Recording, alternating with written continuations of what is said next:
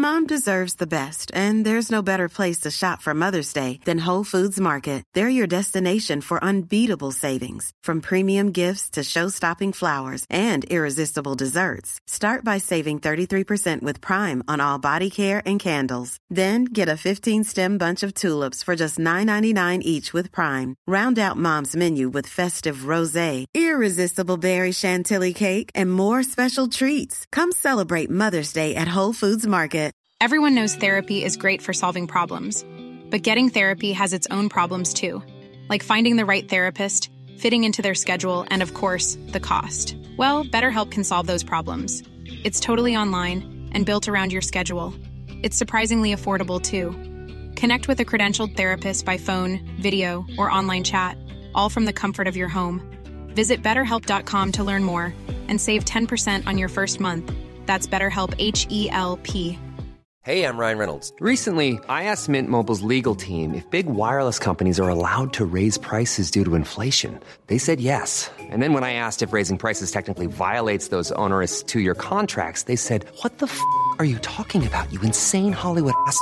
So to recap, we're cutting the price of Mint Unlimited from $30 a month to just $15 a month. Give it a try at mintmobile.com slash switch. $45 upfront for three months plus taxes and fees. Promo rate for new customers for limited time. Unlimited more than 40 gigabytes per month. Slows. Full terms at mintmobile.com.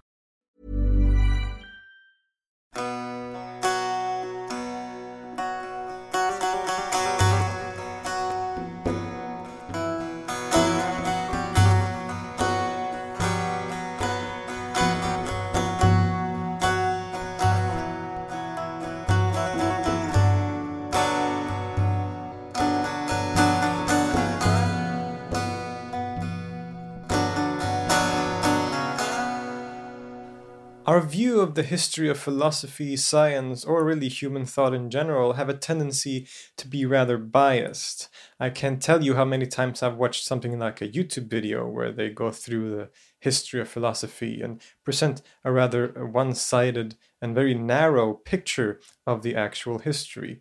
Uh, we love to talk about people like Plato and Aristotle, or John Locke and Nietzsche and Kierkegaard, and sometimes also Confucius if we're generous. But this view of presenting history, starting with the ancient Greeks and then moving on to the Renaissance and then the Enlightenment and all the way up to today, is a very Eurocentric view of history and the history of philosophy, and it ignores a very significant point in time and a philosophical and scientific culture that was very significant. I'm talking, of course, about the philosophical works of the early Islamic world.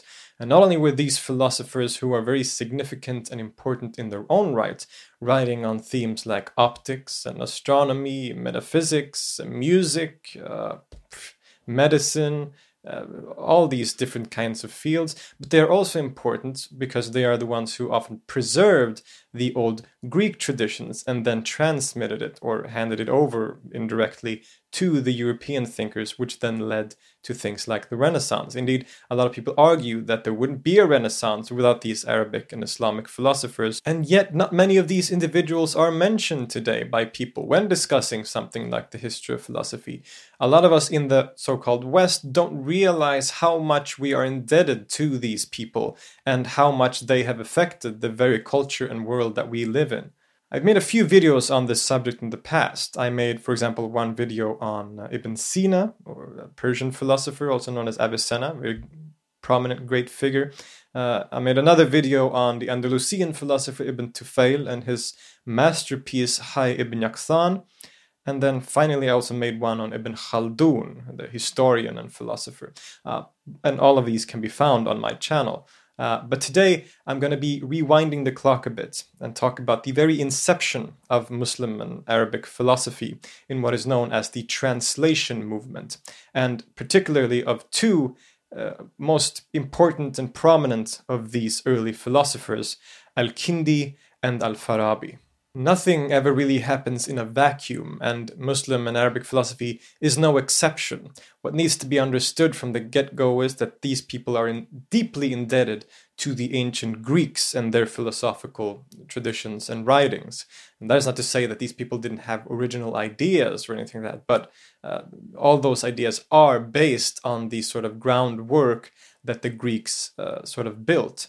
Uh, and also on the Islamic sources like the Quran, for example. And this includes people like Plato and Socrates and Galen, and perhaps above all, Aristotle, but also some later traditions, which will become clear pretty soon. With the inception and spread of the Islamic religion, the Muslims, the early Muslims, conquered most of the known world at the time the Middle East and North Africa and Persia, all the way to Afghanistan. Um, it is said or thought that Muhammad is to have said that you are to seek knowledge all the way to China. And a lot of these early Muslims really took that message to heart. Uh, very early on, a lot of different sciences and fields of thought started to appear in this new uh, culture, this new empire. Everything from how to understand God through theology and jurisprudence and uh, and and mysticism and a bunch of different movements uh, were heavily discussed at the time. But there was one group of people who were particularly interested in what was known as the ancient wisdoms, that is, you know, the Greek text, texts written by old sages from another country in Greece who were sort of concealed by a language barrier because they didn't speak Greek, obviously.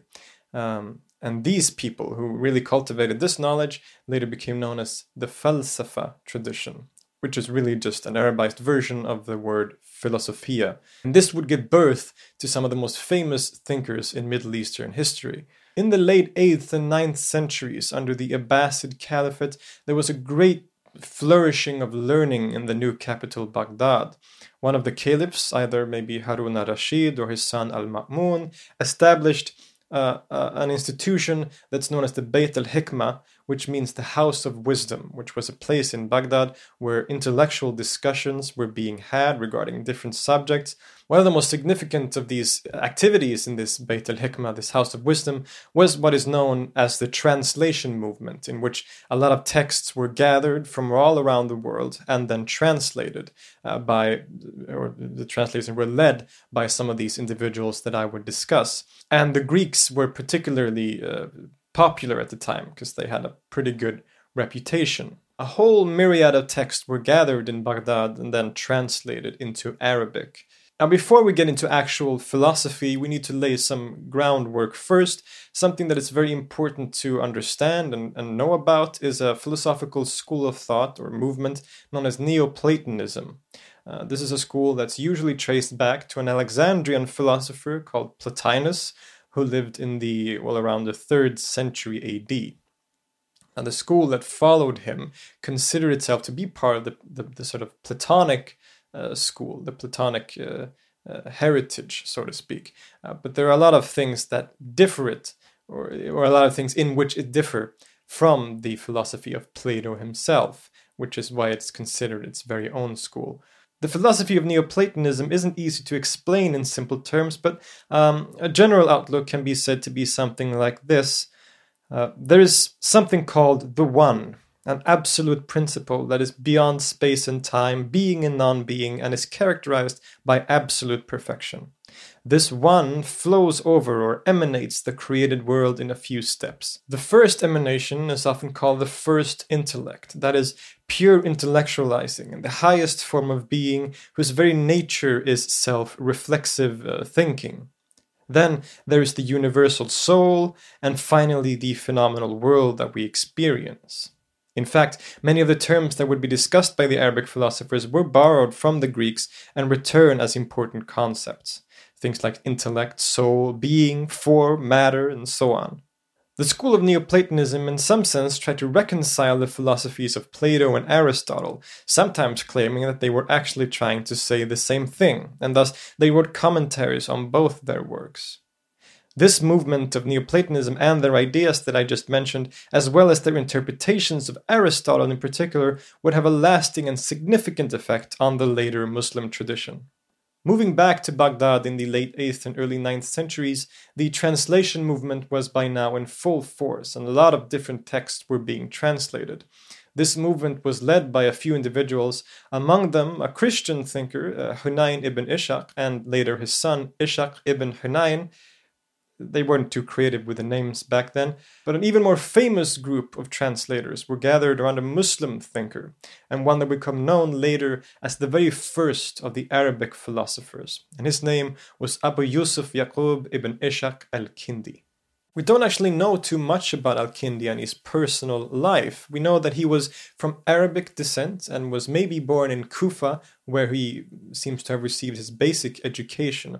Uh, but he then moved, sort of, he moved up in the world, so to speak, and eventually moved to the newly established capital, Baghdad.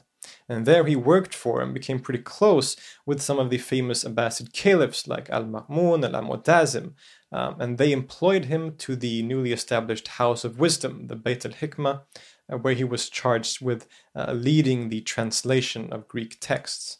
It was through this work that he also gathered his own knowledge and a lot of the sciences and philosophies that he would later himself become known for. Uh, he seems to have been a pretty respected man during most of his life. Uh, he was even employed to be the personal tutor to the Caliph al Mu'tazim's son, which must have been one of the most prestigious jobs you could ever have. Not only did Al Kindi lead the translation of Greek texts, but he also wrote a lot of his own philosophical works. Um, it's thought that he wrote hundreds of works, a huge body of text in a number of different fields, including metaphysics, ethics, medicine, psychology, mathematics, astronomy, music, and optics. But sadly, very few of these texts survive today. One of the things that Al-Kindi tried to do was to take these Greek teachings, these Greek philosophies, which he considered to be, in some cases, universal truths, and then apply them to the newly sort of Islamic framework.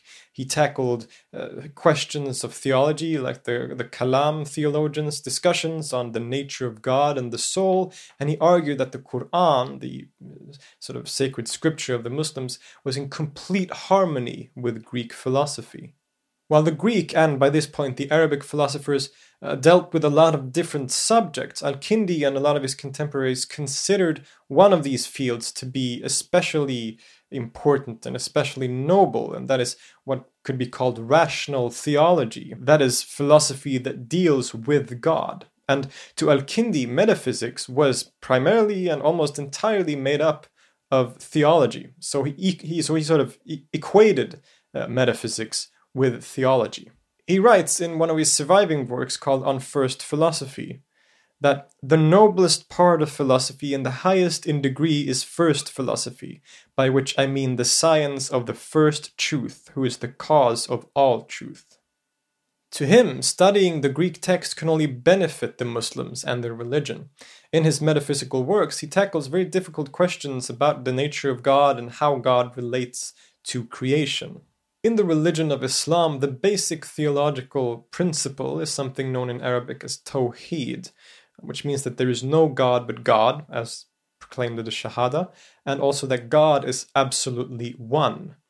Now, Al Kindi affirms this theology in his writings and applies what's known as a negative theology that is, that nothing can be said or described about God. God doesn't have qualities or attributes like human beings does, or in the sense that human being does, because that would compromise his oneness. And after all, God is, as I said, absolutely one in every aspect. Uh, this isn't an uncommon position to hold in Islamic philosophy at all, it's quite common, but Al Kindi was probably one of the first to explain it or talk about it in a philosophical language. He further presents the idea that everything in the world, in the created world, is made up of both oneness and manyness. So you talk about something like you or me, I am one because I am a person. I am a concrete object by the by the sense of being a oneness, but I'm also manyness in the sense that I am consist I consist of many different parts, parts of my body, parts of my sort of attributes and qualities. I can also say, for example, that I am 25 years old, which also implies a manyness, a multiplicity, because there is the concept of me and then also the concept of time, which which separates that that creates a duality in that sense. Nothing in the created world is absolutely one, but stems from something that is essentially one, and that one is God. Therefore, no category that is applied to created things can also be applied to God, because anything that's applied to created things, they also have manyness contained within them, and God doesn't. He himself writes the following The true one possesses no matter or form, quantity or quality or relation, and is not described by any of the other categories. Nor does he possess genus, difference, individual, property, common accident, or motion. He is therefore nothing but pure oneness. This problem of God's attributes or qualities that are described in the Quran was one of the most hotly debated issues in theology at the time, with some arguing that those Quran verses that describe his qualities should be read metaphorically or symbolically, and others that wanted to read it literally. Um, Al Kindi sort of arrives at the scene here with a strongly negative theology that is perhaps you could say more in line with the school of the Mu'tazila, for example, even though he disagrees with them on several other points as well. What he then says about God's relationship to creation and the very process of creation is very original and interesting and something that hasn't really been repeated much later on in, in theology and philosophy. He argues that when God creates something, when he creates the world or creates things, he's actually bestowing oneness upon them and thus making, you know, that oneness, creating that oneness which makes a thing a thing. Now remember, everything in the world, he argues, is consists of both manyness and oneness. Without the oneness of me, I wouldn't exist. There wouldn't be a me. So what God is doing is he's bestowing oneness. He's giving things oneness, which is his own essence. He's giving his own essence of oneness to things, and thus they exist. They are created. Another controversial topic in these circles at the time was the question of the eternity of the world is the world created at a specific point in time, as seems to be implied by the Quran, or has it always existed eternally? Um, now, the Muslim philosophers, or those belonging to the Falsafa tradition, usually argue that the world is indeed eternal and followed Aristotle in that regard, uh, but they were harshly criticized by a lot of other theologians and thinkers. For example, uh, one very famous example is uh, Abu Hamid al Ghazali, uh, theologian and Sufi and thinker from the uh, 11th and 12th century, and he listed this doctrine of the eternity of the other world as one of the reasons behind him calling some of these philosophers, like Ibn Sina, uh, kafir or unbelievers, um, alongside a couple of other factors as well. What is interesting about Al Kindi is that he sort of breaks this trend of the philosophical tradition, although uh, breaking the trend before it actually existed, since he's the first philosopher. But he argues that the world is created at a specific point in time in God, and that time thus must have a beginning. Following the Neoplatonic system that I mentioned earlier, he also discusses the concept of the human intellect and soul, um, the first intellect, that principle that is the first emanation or creation of the One, is distinct from human individual intellect, but they have an important relationship. While humans can potentially know things like universal concepts and uh, perceive things through their senses, they can't actually come to know things without being given that knowledge by the universal intellect. In the book, The Cambridge Companion to Arabic Philosophy, Peter Adamson uses a very good metaphor of a piece of wood and fire. The wood can potentially be hot, just as the human intellect can potentially know universal concepts. But it requires something like fire, for example, in this case the universal intellect, to make it hot. He also views the soul, Al Kindi that is, he views the soul as something clearly immaterial and separated from the body.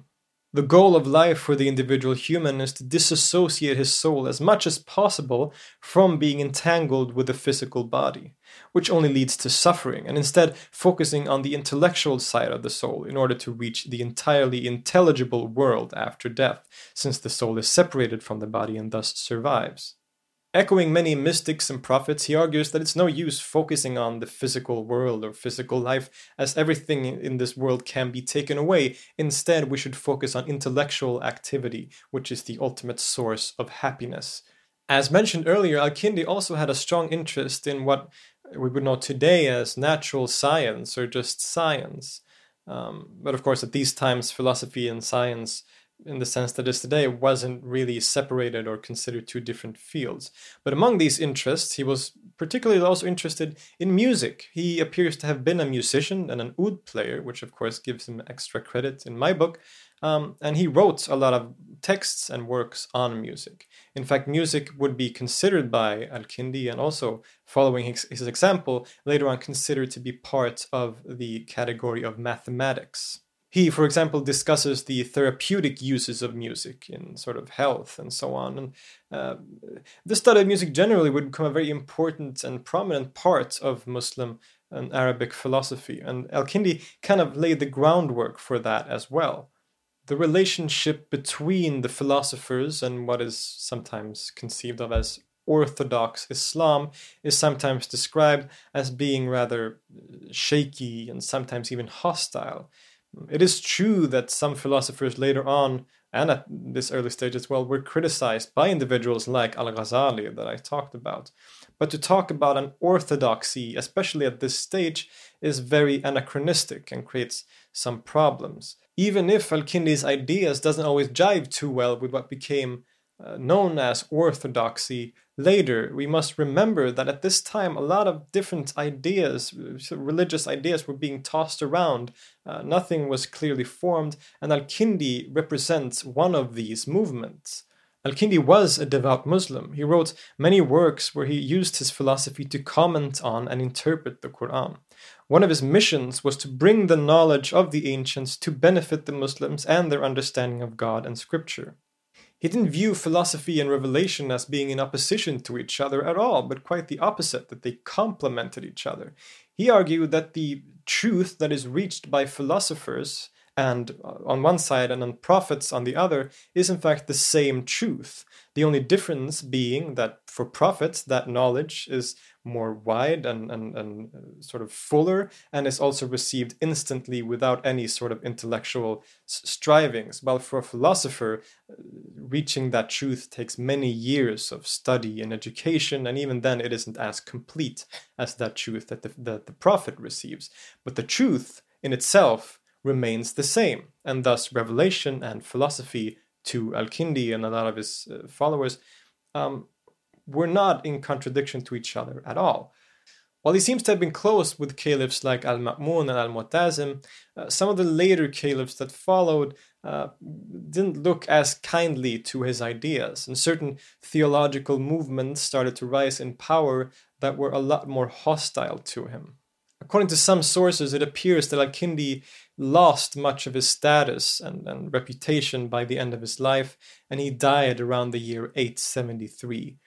Interestingly, despite of his important contribution to the translation movement, a lot of his own works fell into obscurity until fairly recently.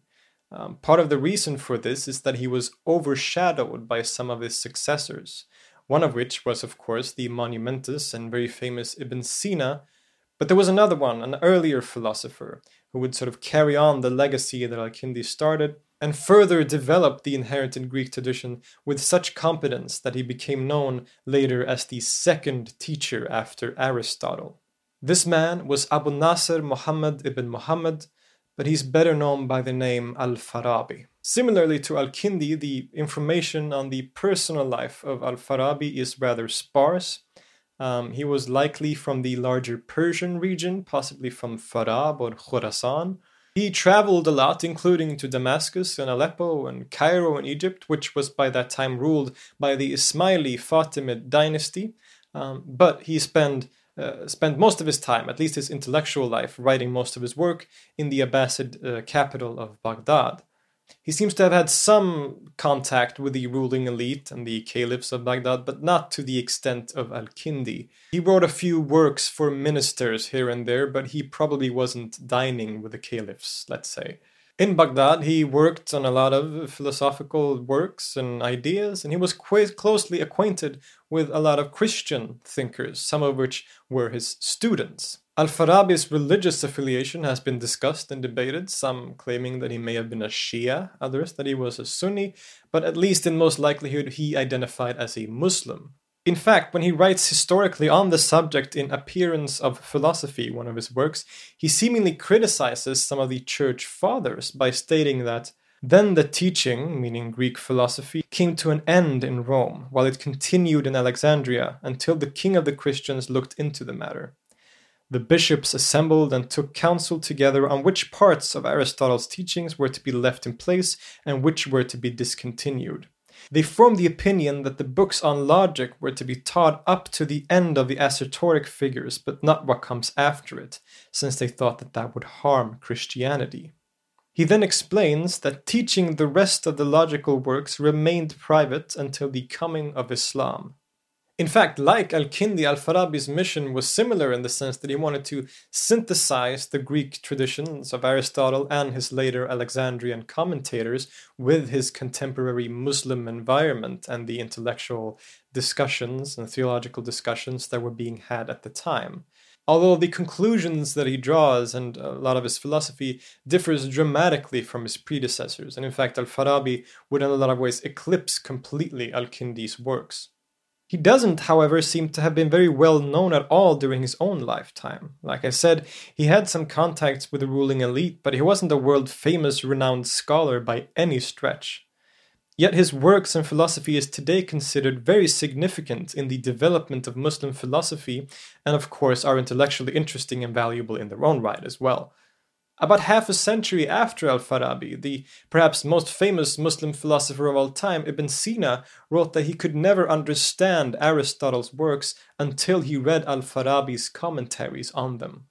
He was incredibly important in handing down the knowledge of the Greeks to the Arabic speaking world and influenced thinkers like Ibn Sina, they already mentioned, uh, but also the Jewish philosopher Maimonides and, and many, many more.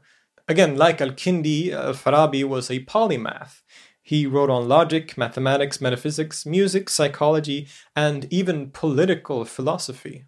We will go through a couple of the more juicy of these, and we will start like we did last time with Al Farabi's metaphysics there's a lot to unpack here, and, and not a lot of modern research has been done on Al Farabi's philosophy yet. But it is clear that he, much like his predecessor, follows the Neoplatonic system, where the first cause, which Al Farabi identifies with God, emanates into lesser modes of being. His original contribution to this system is that he includes or incorporates the Ptolemaic cosmological astronomical system uh, into it in a way that is both baffling and incredibly interesting. He divides this process of emanation from the one or the first cause to the first intellect and soul and so on uh, into six principles or stages. The first is the first cause, or God, followed by secondary causes, or secondary intellects. What Al Farabi does here is to identify these intellects with the nine celestial spheres of the Ptolemaic system of astronomy. In this view, the heavens are made up of spheres that are associated with different planets um, that were then known, like Mars, Jupiter, and, well, the Sun, because the Sun was considered a planet at that point. To Al Farabi, these are all secondary intellects that descend in the process of emanation from the first cause until we reach the so called sublunar world, that is the sphere below the moon.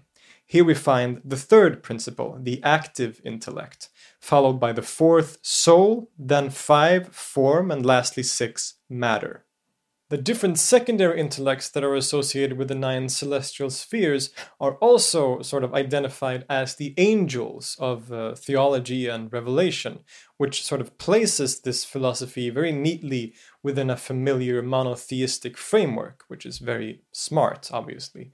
It may all sound very crazy, and it kind of is, but it's also a very smart and interesting way of incorporating a lot of different ideas and sort of themes and thoughts that were popular at the time. The first cause, or God, is one alone, and much like Al Kindi, he sort of uh, uses a negative theology to talk about God. But he differs from Al Kindi in a significant way in his view of what metaphysics is. Remember, to Al Kindi, metaphysics is by definition theology. It is the first philosophy, the study of God.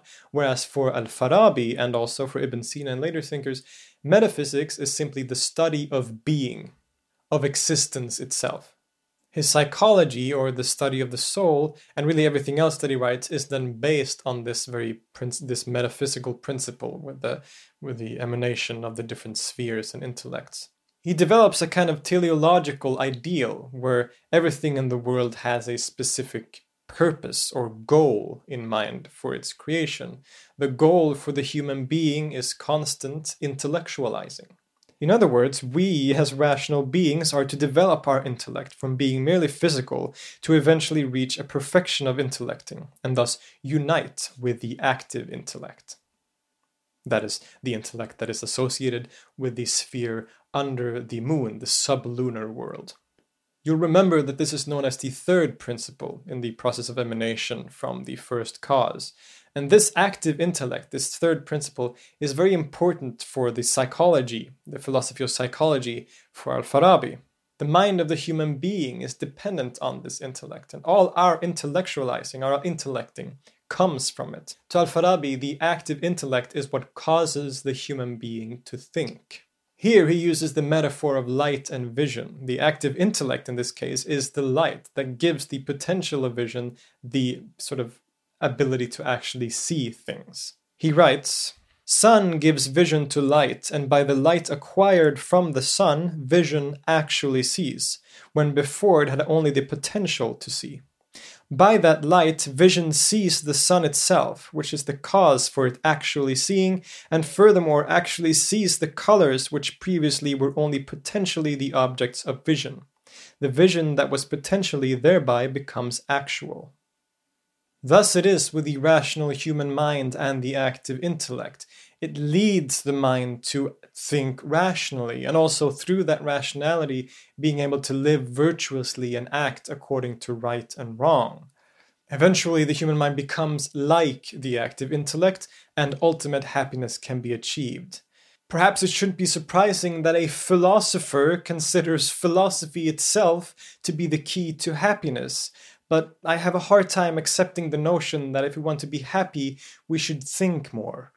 But this concept of happiness and well being carries over nicely to one of the most interesting aspects of Al Farabi's philosophy and his works, which is his sort of ethical and moral ideas, and what we could even call a kind of political philosophy.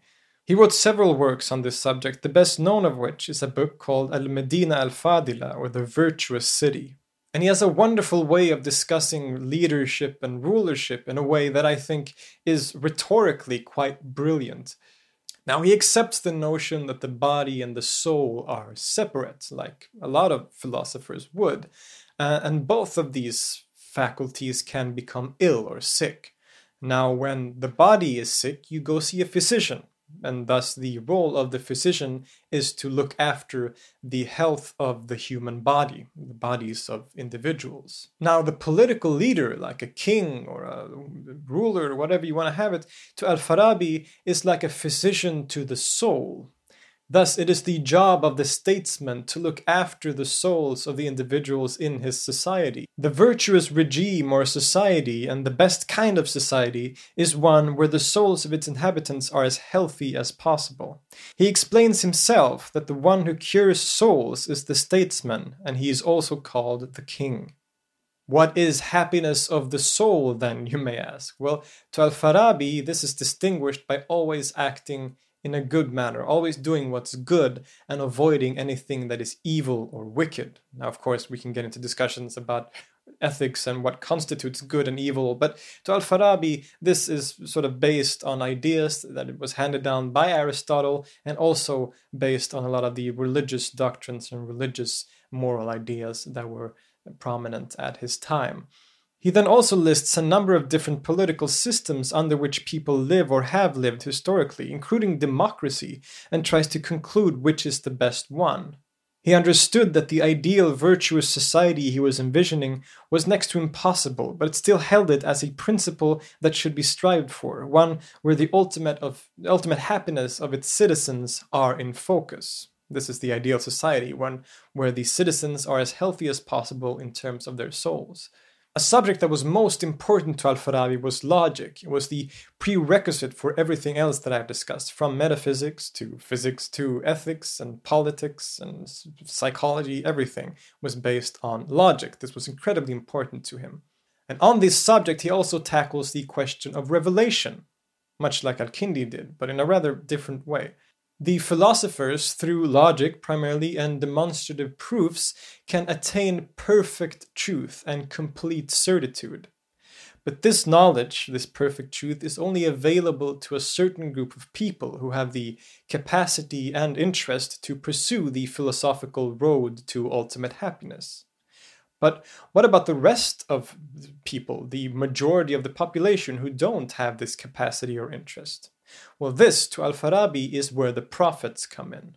It is the role of the prophet to take the same truth that the philosophers arrive at through demonstrative reasoning and turn it into a rhetorical form that can be properly understood by the general population, by most people in society. Some would, of course, say that this sort of undermines the role of the prophet and almost puts him in a secondary position next to a philosopher. And while this wouldn't be entirely wrong to say something like that, one should be careful not to generalize as well there's a whole ocean of interesting things to talk about when it comes to Al Farabi, and not all of these can fit into this. He was also a musician, for example, and wrote extensively on music theory. He was an oud player, much like Al Kindi was, and it is sometimes thought that Al Farabi is actually the one or the person who added the fifth string to the to the oud, to the Arabic lute. However, some argue that it was actually Al Kindi who added the fifth string, or possibly it was none of them. The point is that music and, and music theory was an important point or important part of Al Farabi's writings and philosophy. He wrote, among other things, an extensive work called Kitab al Musiqa al Kabir, or the Great Book of Music, in which he talks about several aspects of Arabic music theory, including the modal system, the sort of scale system, modal system, known as maqamat. Music was closely connected to mathematics, and there may have been some influence from the Pythagorean theories of harmonic ratios. Al Farabi, for example, distinguishes between uh, theoretical and practical aspects of music, and in his great book of music, he tackles subjects such as instruments, which he divides into natural instruments, including the human voice, and artificial instruments, which includes uh, pipes and lutes like the oud and so on. He talks about melodies and rhythm and how melodies are constructed, as well as what those melodies, based on how they are constructed, can invoke or symbolize.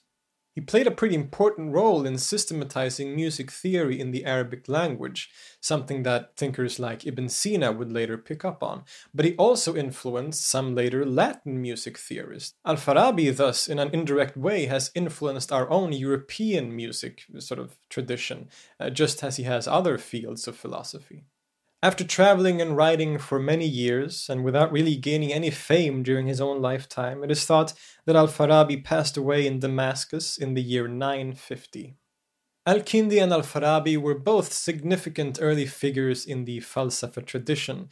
They differed on some significant points and ideas, like the question of the eternity of the world, but they left a lasting impact on the future of Muslim philosophy and on the intellectual history of the world in general. They arose out of a cultural context in which the gathering of knowledge was one of the main agendas, and in which an institution like the House of Wisdom, the Beit al Hikmah in Baghdad, could flourish. The period from about the start of the translation movement and the early Abbasid Caliphate to around the turn of the first millennium is sometimes referred to as the golden age of Islam. And while there are some problems related to that statement, it is true that the intellectual activity and achievements of this period is incredibly significant and something that should be highly admired. The following centuries saw further developments and periods of great flourishing, as well as periods of stagnation and setbacks. And there are a number of subjects and people that I would love to cover. But for now, I hope this have been satisfactory in at least sort of instigating a hunger within you for more knowledge. I'll see you next time.